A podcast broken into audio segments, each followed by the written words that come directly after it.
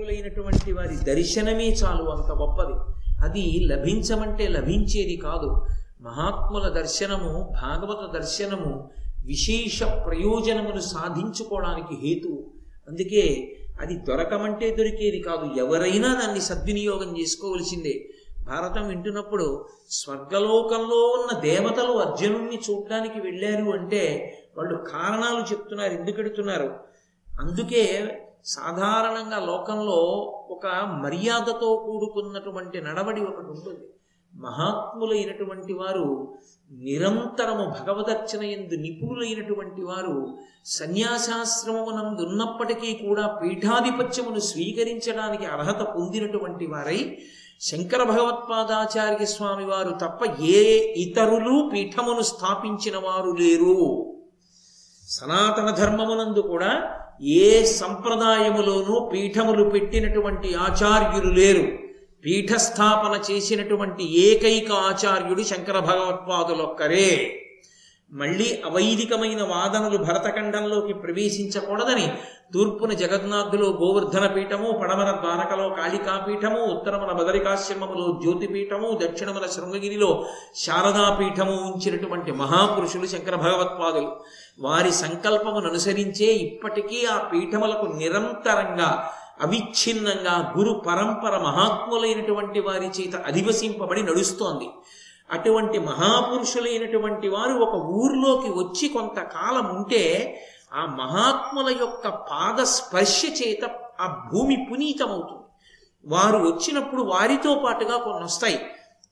వారు నిరంతరం కొన్ని విశేషమైనటువంటి మూర్తులను ఆరాధన చేస్తారు. ఒక ఉదాహరణ చెప్పాలి అంటే శంకర భగవత్పాదులు కైలాసానికి వెళ్ళినప్పుడు పరమశివుడు ఐదు శివలింగాలు ఇచ్చాడు. ఆ ఐదు శివలింగాలలో రెండు శివలింగాలు పరమశివుడి చేతిలో చేతి చేత ఈయబడినటువంటి రెండు శివలింగములు ఇప్పటికీ దక్షిణాన ఒకటి శృంగగిరిలో శృంగేరి పీఠంలో శృంగ శృంగేరి పీఠాచార్యులు ఎవరుంటారో వారు ప్రతిరోజు ప్రదోష వేళలో చంద్రమౌళీశ్వరారాధన అన్న పేరుతో యోగలి భోగలింగానికి అభిషేకం చేస్తూ ఉంటారు. యోగలింగము అన్న పేరుతో వేరొక స్ఫటికలింగం కామకోటి పీఠంలో ఉంది. వారిని ప్రత్యేకం ఆ ఊళ్ళో ఉన్నటువంటి వాళ్ళు పెద్ద పెద్ద దేవాలయ ప్రాంగణాలు ఉన్నటువంటి వాళ్ళు ఆహ్వానం చేస్తారు. అయ్యా మీరు వచ్చి చాతుర్మాస్యం చేయండి మా దగ్గర అని. కామకోటి పీఠాధిపత్యం వహించినటువంటి చంద్రశేఖరేంద్ర సరస్వతి మహాస్వామి వారు నడిచి వెళ్ళిపోతుండేవారు ఆ చాతుర్మాస్య కాలం వచ్చినప్పుడు వారు దగ్గరలో ఉన్న ఊరిలో విడిది చేసేవారు. అది పెద్ద తీర్థం అయిపోయేది. కొన్ని కొన్ని ప్రదేశాలలో అయితే ఎంత ఆశ్చర్యకరమైన సందర్భాలు జరిగాయంటే వారు కేవలంగా ఒక చిన్న ఇంట్లో ఉండి ఆరాధన చేసేవారు. ఎంత నియమంతో కూడుకున్న ఆరాధన అంటే ఒకరోజు వారు చంద్రమౌళీశ్వరలింగానికి అభిషేకం చేసుకోవడానికి నిత్యానుష్ఠానానికి కూర్చున్నారు. ఇల్లంతా పొగ పట్టేసి ఉంది. అక్కడ ఆ వంట చేస్తున్నారు. ఆ నైవేద్యానికి కావలసినవి వండుతున్నారు. ఆ వండుతున్నప్పుడు పొగొచ్చేసింది. పొగొచ్చేసి గదంతా పట్టేసింది.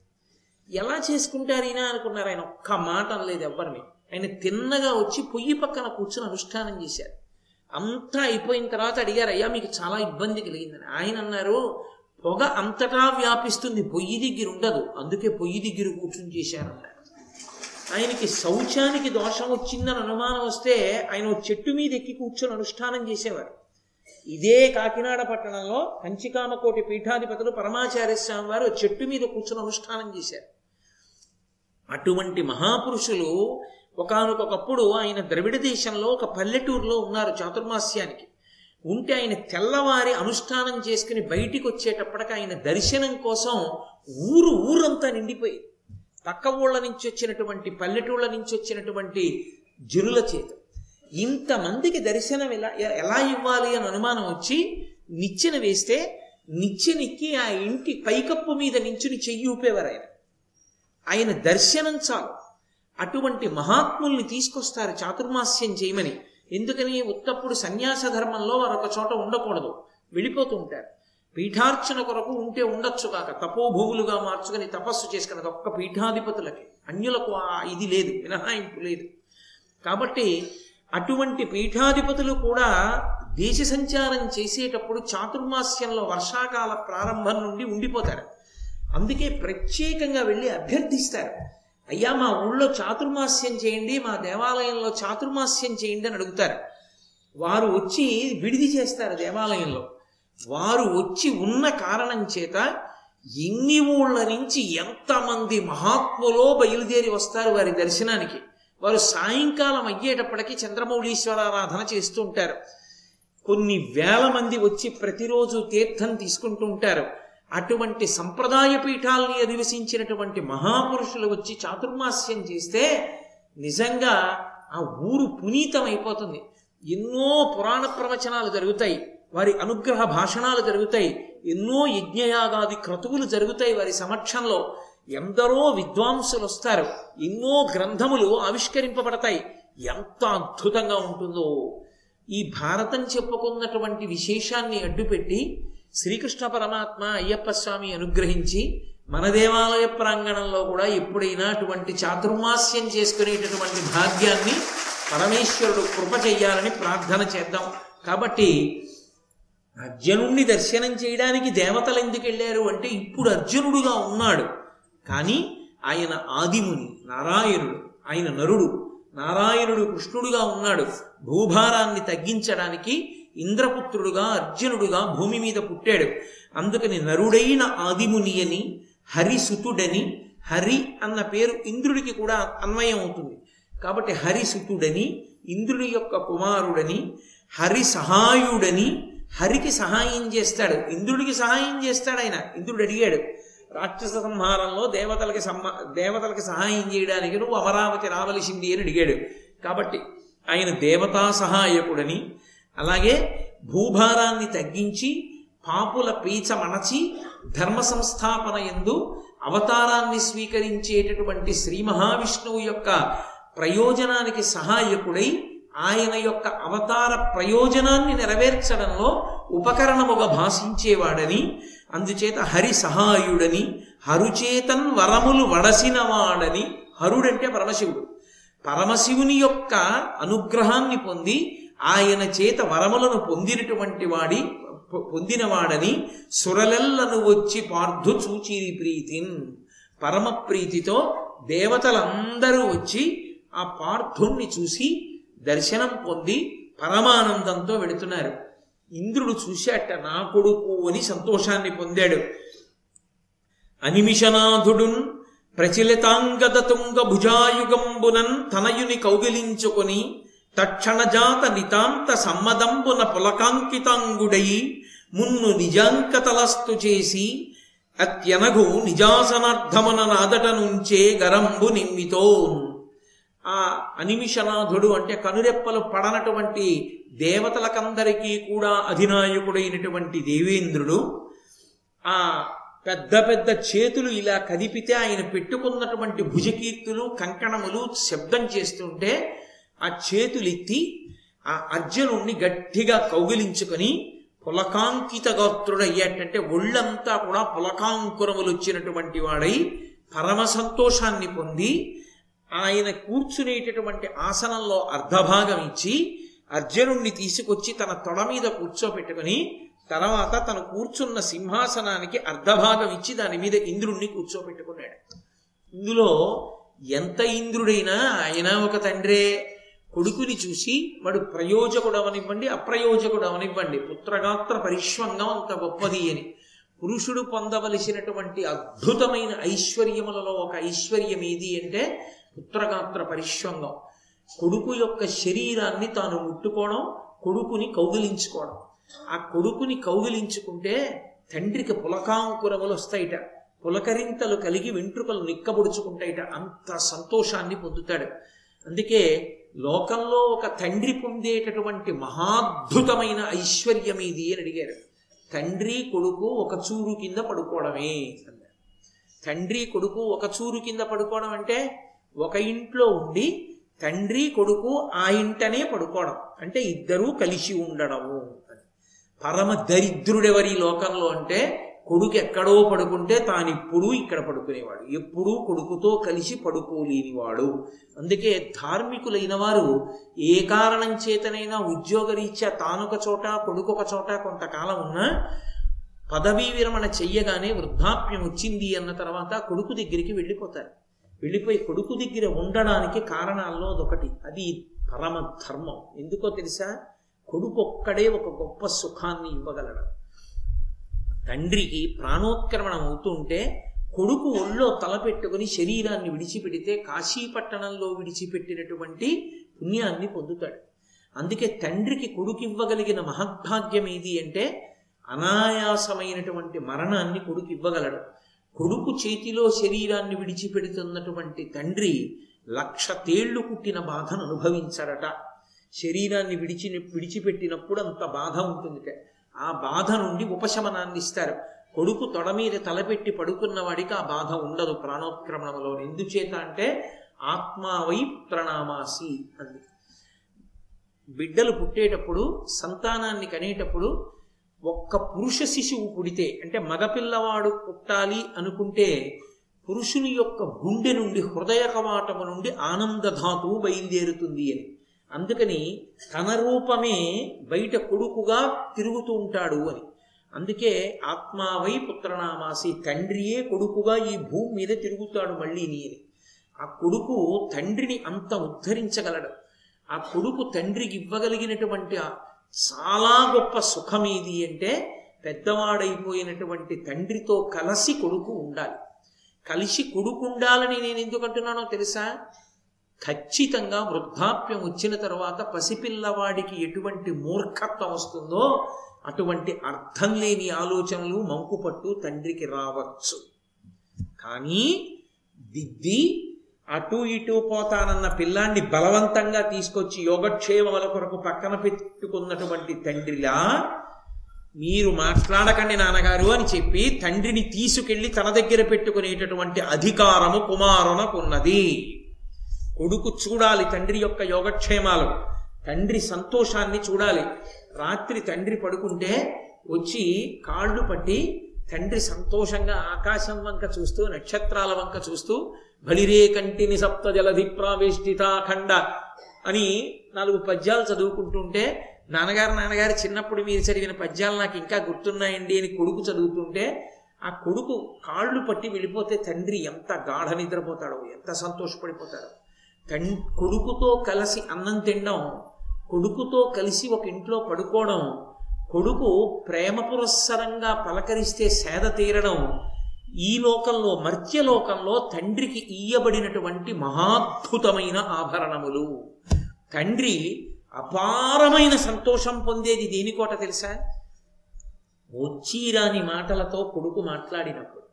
అందుకే తనయుల సంభాషణములు జనకులకున్ కర్ణయుగళి సద్భూషణములు అంటారు పోతన గారు భాగవతంలో. వచ్చిరాని మాటలు మాట్లాడినటువంటి కొడుకు మాటలు తండ్రి చెవులకు పెట్టుకోని ఆభరణములట అంత సంతోషిస్తాట కొడుకు మాటలు చూసి. ఇక పరిణితి పొంది చదువుకుని సంస్కారవంతుడై ధర్మాత్ముడై అతను శాస్త్రాన్ని మాట్లాడుతూ మంచి మాటలు మాట్లాడుతుంటే ఆ కన్న తండ్రి ఎంత మురిసిపోతాడు. నా కొడుక్కి శ్రీరామ రక్ష వాడలా ఉండాలని తండ్రి సింహాసనం దగ్గరికి వెళ్ళి నమస్కారం చేశాడు తాను పెద్దవాడైపోయి తాను ఇక కూర్చోలేకపోతుంటే తాను హాయిగా కూర్చుని మానస పూజ జపం చేసుకుంటే కొడుకు గంట వాయిస్తుంటే వెళ్ళి కొడుకు ఇస్తున్న నీరాజనాన్ని తాను కళ్ళకద్దుకుంటుంటే తన కట్టుకున్నట్టు పంచ కట్టుకుని తను చేసినట్టు వాడు పూజ చేసి తను అలంకరించినట్టు అలంకరించి వాడు నీరాజనమిస్తుంటే తండ్రి పుచ్చుకుంటే ఆ తండ్రి ఎంత మురిసిపోతాడు. పర్వదినాల్లో ఒరే నేను ముందు చేస్తాను రా అని తండ్రి చేస్తే వెనక కొడుకు చేస్తే ఎంత సంతోషంగా ఉంటుంది. అసలు నిజంగా తాత కొడుకు మనవడు ఆ పైది పేరాశ అనకూడదో అనకూడదో అని నేను అనలేదు. కనీసం ఓపికండగా తాత తండ్రి మనవడు తాత కొడుకు మనవడు ముగ్గురు పేటేసి కూర్చొని సంధ్యావందనం చేసుకుంటుంటే ఇంటి పెద్ద ఆవిడ వాళ్ళు ముగ్గురు సంధ్యావందనం చేసుకుంటుంటే ఆవిడ చల్ల చిలుక్కుంటూ వంట చేస్తుంటే దాని ముందు సాటండి లక్షలు వేలు కోట్లు ఏమి మహదైశ్వర్యం అది. అది ఐశ్వర్యం అంటే ఏంటి? కాబట్టి కొడుకు కొడుకే తండ్రి తండ్రి. దానికన్నా ఇంకా ఏదో గొప్పదనుకున్న వాళ్ళకి ఒక నమస్కారం. కాబట్టి అటువంటి అనిమిషనాథుడైనటువంటి వాడు కనురెప్పలు పడని దేవతలకు తండ్రి అయినటువంటి ఇంద్రుడు అర్జునుణ్ణి కౌగలించుకొని పులకాంకితగాత్రుడై మురిసిపోయాడు. అంటే ఇంద్రుడే అంత ఆనందాన్ని పొందితే లోకంలో ఏ తండ్రి ఆ ఆనందాన్ని పొందాలని కోరుకోడు. ఐరావతం యొక్క కుంభస్థలం మీద తరచుగా తన అరచేతితో కొట్టి దాన్ని అటు ఇటు నడిపించడంలో కఠినమైనటువంటి ఆ ఏనుగు యొక్క కుంభస్థలం రాపిడి చేత కాయలు కాచి కరుపు తేరినటువంటి తన చేత్తో అర్జునుడి యొక్క సర్వాంగములను స్పృశించి ఓసారి చేయి పట్టుకుని ఓసారి వీపు మీద చెయ్యేసి అబ్బా ఏమి భుజాలు మా వాడివి వీటికే కట్టుకుంటాడు అక్షయ బోణ బాణతూణీరాలు అని ఓసారి ఆ భుజాలు ముట్టుకుని అబ్బా ఎంత పెద్ద వీపురా మా వాడిది కవచం కట్టుకుంటే అందుకే అంత అందంగా ఉంటాడు అని ఆ వీపు ముట్టుకుని ఆ కొడుకుని పది మాటలు ముట్టుకుంటే అసలే కరుకు తేరిని చెయ్యేమో ఆ చెయ్యి మీద పడుతుంటే నాన్నగారు పిచ్చి ప్రేమతో ముట్టుకుంటున్నారని అర్జునుడు నిరోధించకుండా ఊరుకుంటే ఆ ముట్టుకుని ముట్టుకుని ముట్టుకుని ముట్టుకుని మురిసిపోతున్నట్ట ఇంద్రుడు. ఒకే ఆసనం మీద తండ్రితో కలిసి అర్జునుడు కూర్చునుంటే అక్కడ ఉండేటటువంటి అప్సరోగణములన్నీ కూడా బంగారు దండములు కలిగినటువంటి చామరాలు పట్టుకుని ఆ దేవతలు గంధర్వులు సిద్ధులు విద్యాధరులు మొదలైనటువంటి వారు ఆ అర్జునుడికి ఇంద్రుడికి పూజ చేస్తూ ఆ చామరాలు వేస్తూ వాళ్ళని సంతోషపెడుతున్నారట. చామరం ఎందుకు వేస్తారు అంటే బడలిక నుండి విశ్రాంతి కలుగుతుంది. చామర సేవ అని అది ఒక్క దేవతలకే చేస్తాం. లేకపోతే విష్ణువాంశ లేనివాడు పృథివీపతి కాడు కనుక పూర్వం మహారాజులకు వేసేవారు చామరం. ఆ చామరం వేశారు అంటే ఈశ్వరుడికి బడలిక తీరుతుంది. పరమేశ్వర మూర్తికి కూడా ఆకలి ఉంటుంది. అందుకే ఒక దేవాలయంలో విగ్రహాన్ని ప్రతిష్టాపన చేసిన తరువాత శౌచ్యంతో ఉండి తగినంత నైవేద్యం పెట్టకపోతే ఈశ్వరుడు ఆకలితో ఆర్తి పొందుతాడు. అందుకే కామకోటి పీఠాధిపత్యం వహించిన మహాపురుషులు పరమాచార్య స్వామి తరచుగా ఒక మాట చెప్పేవారు కొత్త దేవాలయాలు కట్టేకండి ఉన్న పాడుపడిపోయిన దేవాలయాలు పునరుద్ధరించండి అనేవారు. కొత్త కొత్త దేవాలయాలు కట్టేయడం చాలా తేలికే కట్టిన దగ్గర నుంచి అందులో కాస్త శ్రీ సూక్త పురుష సూక్తాలతో అభిషేకం చేయడానికి నమక చమకాలు వచ్చినవాడు కూడా అర్చకుడు ఉండడు. అర్చకుడుండడు అర్చకుడుంటే ఆ దేవాలయంలో నైవేద్యం పెట్టడానికి తగినటువంటి సాధన సంపత్తి ఉండదు. ఆ వంట చేయడానికి ఓ వంటశాల అందులో శౌచంతో వంట చేసి స్వామికి తీసుకొచ్చి అన్నాన్ని నైవేద్యం చేయడం ఏదో కూర నైవేద్యం పెట్టడం చేసేవాడు ఉండడు. ఒక్కొక్క విగ్రహం యొక్క శక్తి అంత ఎందుకు నిలబడుతుందో తెలుసా? అక్కడ చేసేటటువంటి నైవేద్యం వల్ల నిలబడుతుంది. మీరు చూడండి వెంకటాచలము శ్రీశైలము మొదలైనటువంటి క్షేత్రములకు ఆ శక్తి నిలబడడానికి కారణాల్లో ఒకటి అక్కడ జరిగేటటువంటి రాశి నైవేద్యం. దానికి కూడా ఆగమంలో విశేషమైనటువంటి ఫలితం ఉంటుంది. కాబట్టి అక్కడ చేసేటటువంటి పనికి అంత విశేషం ఉంటుంది. భగవంతుడు కూడా బడలిపోతాడు. ఆయనకి తీసుకెళ్ళి మనం అభిషేకం చేసేస్తే చేతిలో దొరికింది కదా అని బిందెను అలా పోసేస్తాం. మళ్ళీ వెంటనే పదార్థం పోసేస్తాం. ఆయన కూడా అలిసిపోతాడు. అలసట కలిగితే భగవంతునికి అలసట తీరాలి అంటే చామరం వెయ్యాలి. అందుకే చామరం వెయ్యడం అనేటటువంటిది అద్భుతమైన సేవల్లో ఒకటి. ఆ చామరం ప్రతి దేవాలయంలో ఉండాలి ప్రతి ఇంట్లో ఉండాలి. ప్రతి ఇంట్లో ఉండి చామరం వెయ్యాలి. ఈశ్వరుడు విశ్రాంతి పొందుతాడు సంతోషిస్తాడు ఆయన. అందుకని ఆ చామరం వేశారు ఇంద్రుడికి అర్జునుడికి. సభలో పరిచయాలన్నీ పూర్తయిపోయాయి. నాయన కాసేపు సంతోషిద్దుగానివి అని గంధర్వ సంగీత గోష్ఠి ఎందు కూర్చోబెట్టాడు తీసుకెళ్ళి ఇంద్రుడు. ఆయనకు కూడా మరి సంతోషం ఉంటుంది కొడుకు కదూ? కొడుకు సేద తీరాలని అందుకని తీసుకెళ్ళి అది గంధర్వ సంగీత గోష్ఠి గంధర్వ సభ అన్న మాటకు అర్థం ఏమిటో తెలుసా? గంధర్వులు అందుకే గాంధార వేదము అని పిలుస్తుంటారు గాంధర్వ వేదము అంటుంటారు. ఆ గంధర్వులు ఎప్పుడూ ఆడుతూ పాడుతూ సంతోషంగా గడుపుతుంటారు వాడు ఆ గంధర్వులు భూమికి దగ్గరలోనే తిరుగుతూ ఉంటారు. కానీ వాళ్ళ యొక్క ఆట పాట అవి మనకి వినపడవు. కొన్ని కొన్ని ప్రదేశాల్లో మాత్రం వినపడుతుంది ఇప్పటికీ. ఇప్పటికీ వినపడుతుంది అంటారు. అరుణాచలంలో అక్కడికి వెళ్ళి కూర్చున్నటువంటి వాళ్ళకి కొండ మీద చీకటి పడిపోయిన తర్వాత ఒకనకొకప్పుడు ఆ దక్షిణామూర్తి కూర్చున్నటువంటి సభకి వచ్చి దేవతా స్త్రీలు నృత్యం చేస్తే వాళ్ళ గజ్జల చప్పుడు వాళ్ళు పాడిన పాటలు వినపడేవి. ఏం చాడ్విక్ అని ఒక ఆవిడ రికార్డ్ చేసింది దాన్ని. అది అది రికార్డ్ అయింది. రికార్డ్ అయితే తీసుకొచ్చారు. భగవాన్ రమణుల దగ్గర వినిపించింది ఆవిడ. అవును ఇది దక్షిణామూర్తి సభలో గంధర్వులు పాడే పాట అని చెప్పారు ఆయన. ఆ గంధర్వులు ఎప్పుడు ఆడుతూ పాడుతూ ఉంటారు. దాన్ని తన యొక్క తపశ్శక్తితో దర్శనం చేశాడు భరతముని. చూశాడు. చూసి గంధర్వులు ఇలా ఆడతారు ఇలా పాడతారు అని నట్టువాంగంతో ఆ నృత్యం ఎలా చెయ్యాలో భరతముని రచన చేశాడు. గంధర్వుల యొక్క ఆట పాట అంత గొప్పవి. వాళ్ళు సహజంగా ఉల్లాసంగా ఉంటారు. ఎందుచేత అంటే నృత్యమునందు లాస్య ప్రకటన మనకు ఎంతో గొప్ప స్థితి ఉంటుంది. ఎందుచేత నేను ఈ మాట అంటున్నానంటే భగవంతుని యొక్క రూపాన్ని అందరికీ కూడా దర్శనమిప్పించేస్తాడు నర్తకుడు. ఆ లక్షణం ఉంటుంది. చూడండి పూజ అనేటటువంటిది జరుగుతున్నప్పుడు అది ఏం జరుగుతోంది అన్నది అర్థం అవడం అందరికీ సాధ్యం కావచ్చు కాకపోవచ్చు. ఒక మంత్రంతో పూజ జరుగుతోంది అనుకోండి ఆ మంత్రభాగం ఏమిటి? ఉపచారం ఏమిటి? ఎందుకు అలా జరుగుతోంది? అన్నది తెలిసిన్ననాడు లోపల పొంగొస్తుంది. ఆ మంత్రం ఏమిటో తెలియదు ఆ ఉపచారం ఏమిటో తెలియదు ఏం జరుగుతోందో తెలియదు తెలియదనుకోండి ఆ సంతోషం కలగదు. అందుకే ఆ బండతనం వస్తుంది మనసుకని పూజలో రాజోపచారాల్లో నృత్యం దర్శయామి అని పెడతారు. ఆ నృత్యం అక్కడ చేస్తే ఏమవుతుందంటే భగవంతుని యొక్క దర్శనము కలుగుతుంది సభకి. ఎలా కలుగుతుంది అంటారేమో మీరు?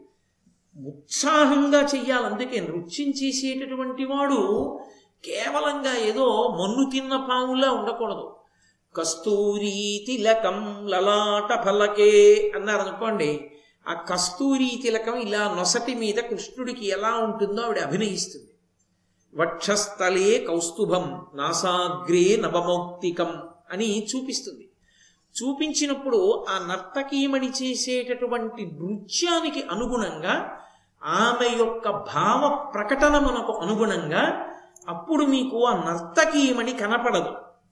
ఎప్పుడైనా ఒకరు నృత్యం చేసేటప్పుడు వారే కనపడ్డారనుకోండి ఆమె లేదా అతడు నృత్యం చెయ్యడంలో సఫలీకృతుడయ్యాడని మీరు అనలేరు.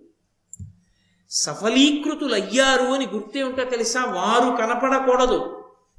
వారు ఏ పాత్రని అక్కడ ప్రదర్శిస్తున్నారో అది మీకు కనపడాలి. అది మీకు కనపడింది అనుకోండి ఎవరు అలా నృత్యం చేశారో వారు ధన్యులు. సభకంతటికి ఆ దర్శనాన్ని ఇప్పించారు అని గుర్తు. నేను మీతో దీనికి సంబంధించి ఒక ఉదాహరణ ఆవిష్కరించాలి అంటే అత్యద్భుతం ఏది అంటే శ్రీనివాస కళ్యాణం చేస్తుంటారు శోభానాయుడు గారు. ఆవిడ ఆ పందెం వేసి ఏదో కాసేపు సంతోషంగా ఆడడానికి వెంకటేశ్వర స్వామి వారితో పాచికలు ఆడుతుంది ఆవిడ. ఆడినప్పుడు ఆవిడ పద్మావతి వెంకటేశ్వరుడిగా నాకు జ్ఞాపకం ఉండి ప్రియా కార్తికేయన్ అని వేరొక తల్లి అభినయం చేసేవారు. వాళ్ళిద్దరూ పాచికలు ఆడతారు. ఆడినప్పుడు వాళ్ళ చేతిలో పాచికలు ఏమి ఉండవు. అక్కడ ఏమీ ఆ పాచికలు ఆడుతున్నటువంటి మంటపం ఏమి ఉండదు. కానీ వాళ్ళిద్దరూ కూర్చుని ఆ పందెం వేస్తారు. ఇలా ఇలా ఇలా అని ఇలా వేసినట్లు చూపిస్తుంది ఆవిడ. చూపిస్తే వెంకటేశ్వర స్వామి వారు గెలుస్తూ ఉంటారు. ఈవిడ ఓడిపోతూ ఉంటుంది. ఈవిడ ఓడిపోతున్న కొద్దీ ఆవిడలో ఉడుకుమోత్తనం అంటారే? ఆ ఉడుకుమోత్తనాన్ని ఆవిడ ఆవిష్కరించినటువంటి తీరు చూస్తే ఆవిడ ఓడిపోయి ఎంత ఉడుకుమోత్తనానికి పోతోందో చూడండి పద్మావతీదేవి అనిపిస్తుంది. ఆ భృగు వచ్చి తన్నాడు అనుకోండి. ఆ తన్నాడన్న కోపంతో వెంకటేశ్వర స్వామి వారు ఎంత బ్రతిమాలినా స్వామి నేనుండ వైకుంఠమందు అంటూ ఆ అదే మాట వినపడుతుండగా ఆవిడ నేను ఉండను నేను ఉండను నేను వెళ్ళిపోతానని చెప్పి కోపంతో ఆయన చేతులు తోసేసి ఆఖరికి సభ నుండి నిష్క్రమిస్తుంది ఆవిడ రంగస్థలం నుంచి. అంటే ఆవిడ కొల్హాపురం వెళ్ళిపోయిందనమాట వెళ్ళిపోతున్నప్పుడు మీకు కేవలంగా శోభానాయుడు గారు కనపడరు. శోభానాయుడు గారికి బదులుగా శ్రీ మహాలక్ష్మి కనపడుతుంది. లక్ష్మీ విష్ణువుల సంవాదం కనపడుతుంది. అబ్బా లక్ష్మీదేవి ఆడితే ఇలా ఉంటుంది ఇలా ఉంది అనిపిస్తుంది. గరుత్మంతుడు ఉండడు. గరుత్మంతుడిలా చేతులాడిస్తూ ఒకళ్ళు ముందెడుతూ ఉంటారు. కూర్చుని వెడుతుంటే ఎలా పెడతారో అలాగే పెడతారు పద్మావతి శ్రీనివాసులు అభయహస్తం అంటే అది చూసినప్పుడు మనం మమేకం అయిపోతాం అప్పుడు శోభానాయుడు గారు కనబడరు. ఇవన్నీ వేసేసి ఆవిడ అలంకారం అంతా తీసేసి మళ్ళీ వేదిక మీదకి ఒక శాలువా కప్పుకుని ఏదో పరిచయం చేసినప్పుడు వచ్చారనుకోండి ఈ తల్లి ఇన్ని చేశారని ఆశ్చర్యపోయి చూస్తాం. అంత గొప్ప అభినయం చేయగలరు. అందుకే అంతర్జాతీయ స్థాయిలో కూచిపూడి వైభవాన్ని నిలబెట్టగలిగింది ఆ తల్లి. కాబట్టి ఎందరో ఉన్నారు. నేను ఆ ఉదాహరణకి ఆ తల్లి పేరు చెప్పాను. కాబట్టి అలా సభకి భగవంతుని యొక్క రూపాన్ని తీసుకొచ్చి చూపిస్తారు ఆ నృత్యంలో? ఆ చూపించగలిగినటువంటి ప్రజ్ఞ ఆ గాంధర్వ వేదం గంధర్వుల యొక్క ఆటపాటల్లోంచి తీశాడు భరతముని దివ్య దృష్టి చేత. అలా తీయగలిగినటువంటి స్థితి ఆయనకి లభించింది మహానుభావుడు గొప్ప తపస్వి కనుక. ఆ గంధర్వులే ఆడుతున్నారు పాడుతున్నారు ఒక సభలో. ఎవరి కొరకు? అర్జునుడి కొరకు. ఎవరా? అర్జునుడు ఇంద్రుడి కొడుకు. ఇంద్రుడు స్వయంగా ఆహ్వానించాడు అమరావతికి. చూడవయ్యా అని తీసుకెళ్ళి కూర్చోబెట్టాడు. ఇప్పుడు వాళ్ళు ఎంత ఉత్సాహంగా ఆడి పాడతారు ఆయన చూసి సంతోషించాలని. అందుకని పాకశాసను పనుపున పాఠుడొక్క మణిమయంబైన మహనీయ మందిరమున ఎలమి గంధర్వ సంగీత హృద్యగోష్ఠి నుండి చెవులకు ఉత్సవం బొద్దుచుండా.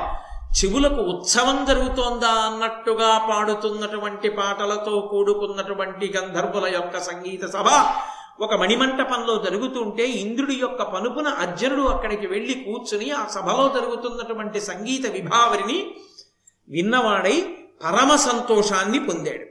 పాకశాసను పనుపున అంటారు. పాకశాసనుని యొక్క అనుజ్ఞ మేరకు ఇంద్రుడికి పాకశాసనుడు అని ఒక పేరు. ఆ పేరు ఎందుకు వచ్చింది అంటే వృత్రాసురుడు అనబడేటటువంటి రాక్షసుని యొక్క సోదరుడికి పాకాసురుడు అని పేరు. ఆ పాకాసురుణ్ణి ఇంద్రుడు చంపాడు కనుక పాకశాసనుడు అని పేరు వచ్చింది. ఇంకొకటి యజ్ఞయాగాది క్రతువులు చేసినప్పుడు ఆ హవిస్సు గుచ్చుకుని అందరినీ రక్షించేటటువంటి లక్షణం ఉన్నవాడు కనుక. కాదు ఒకనకొకప్పుడు మీరు ఏడవకండి ఏడవకండి అంటూ మరుత్తులు గర్భంలో ఉండగా అదితి గర్భములో ఉన్నటువంటి పిల్లలని ముక్కలుగా కొట్టి గర్భరక్ష చేసినటువంటి వాడు కనుక పిల్లల్ని అదితి ప్రార్థన మేరకు రక్షించినటువంటి వాడు కనుక పాకశాసనుడు అని పేరు వచ్చింది. కాబట్టి ఆ పాకశాసనుడైనటువంటి ఇంద్రుని యొక్క అనుజ్ఞ మేరకు అర్జునుడు ఆ సంగీత సభలో కూర్చుని గంధర్వుల యొక్క గోష్ఠిని విన్నాడు.